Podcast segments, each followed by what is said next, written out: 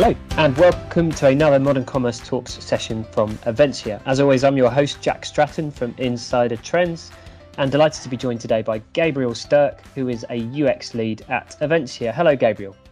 Hello, Jack. Um, so, no, this is the first time um, we've spoken on this subject, so um, really great to have you on, Gabriel. Thanks for finding the time. So, um, today, broadly, what we're going to be talking about is the role of UX in e commerce. And actually, um, this idea that sometimes uh, a problem with some businesses is that that UX can be something that is brought into a project, maybe too late, maybe it's a little bit of an afterthought. Um, so, what I want to start with very broadly is this question: Why should um, e-commerce projects, in your opinion, opinion, actually start with UX? Yeah, I think it's a great way to kickstart uh, with UX uh, to you know kickstart the discovery phase.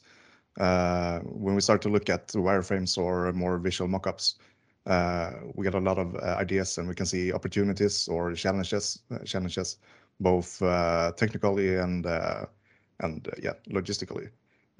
so I think it's a great way to start to define the scope and start to estimate the scope and see what kind of yeah features and user stories we have to have in the project. So interesting.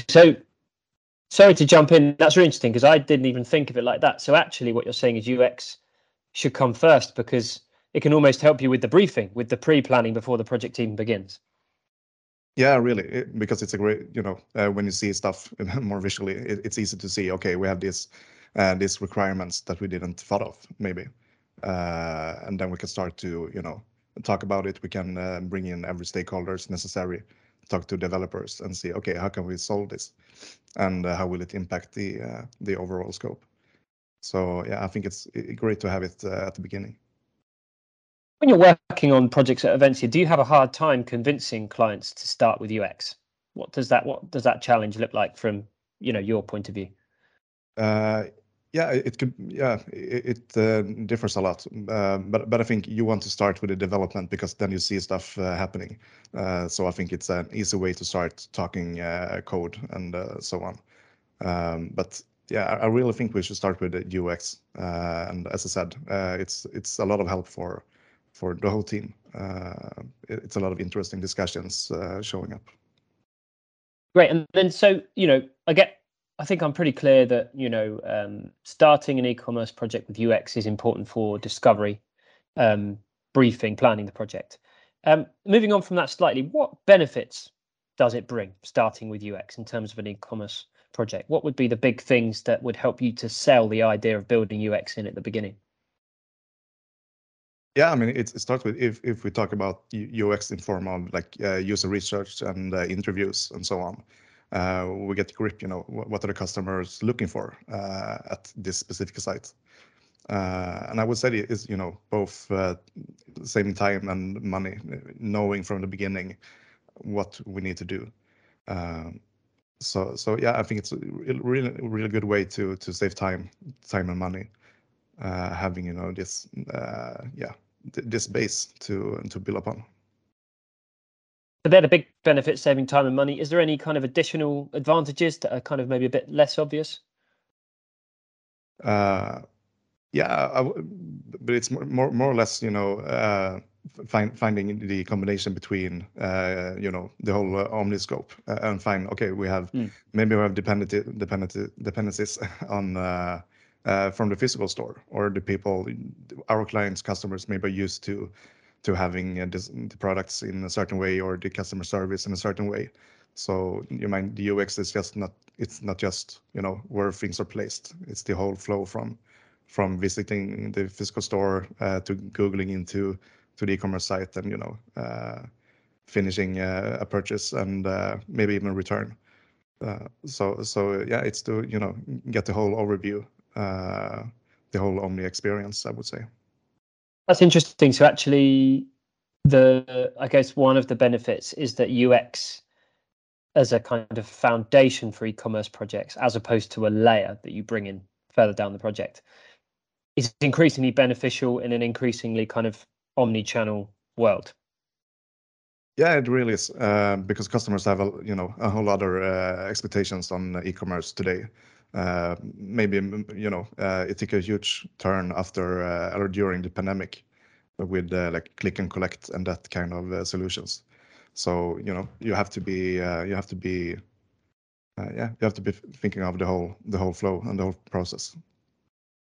Yeah, it makes sense. And of course, yeah, UX can map all those different journeys at the beginning as opposed to building a single channel solution that then you have to try and fix further down the line. That makes a lot of sense to me.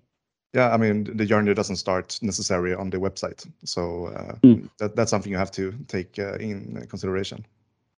Yeah, I totally agree. Um, great, and so I guess as a kind of um, finishing point, Gabriel, what would be maybe uh, you know someone's just dipping into this talk and they're thinking, you know, they're you know they're interested in the subject, they want to know how UX at the beginning of an e-commerce project can help them, why it's a good thing. What would be a couple of what would be like one or two just practical things you would say to them to help them maybe to make that decision to convince maybe one of their colleagues to do it this way around? What would be the one or two simple takeaways you'd give them? Uh, no, I think would be you know uh, the importance of uh, user research and testing uh, for one.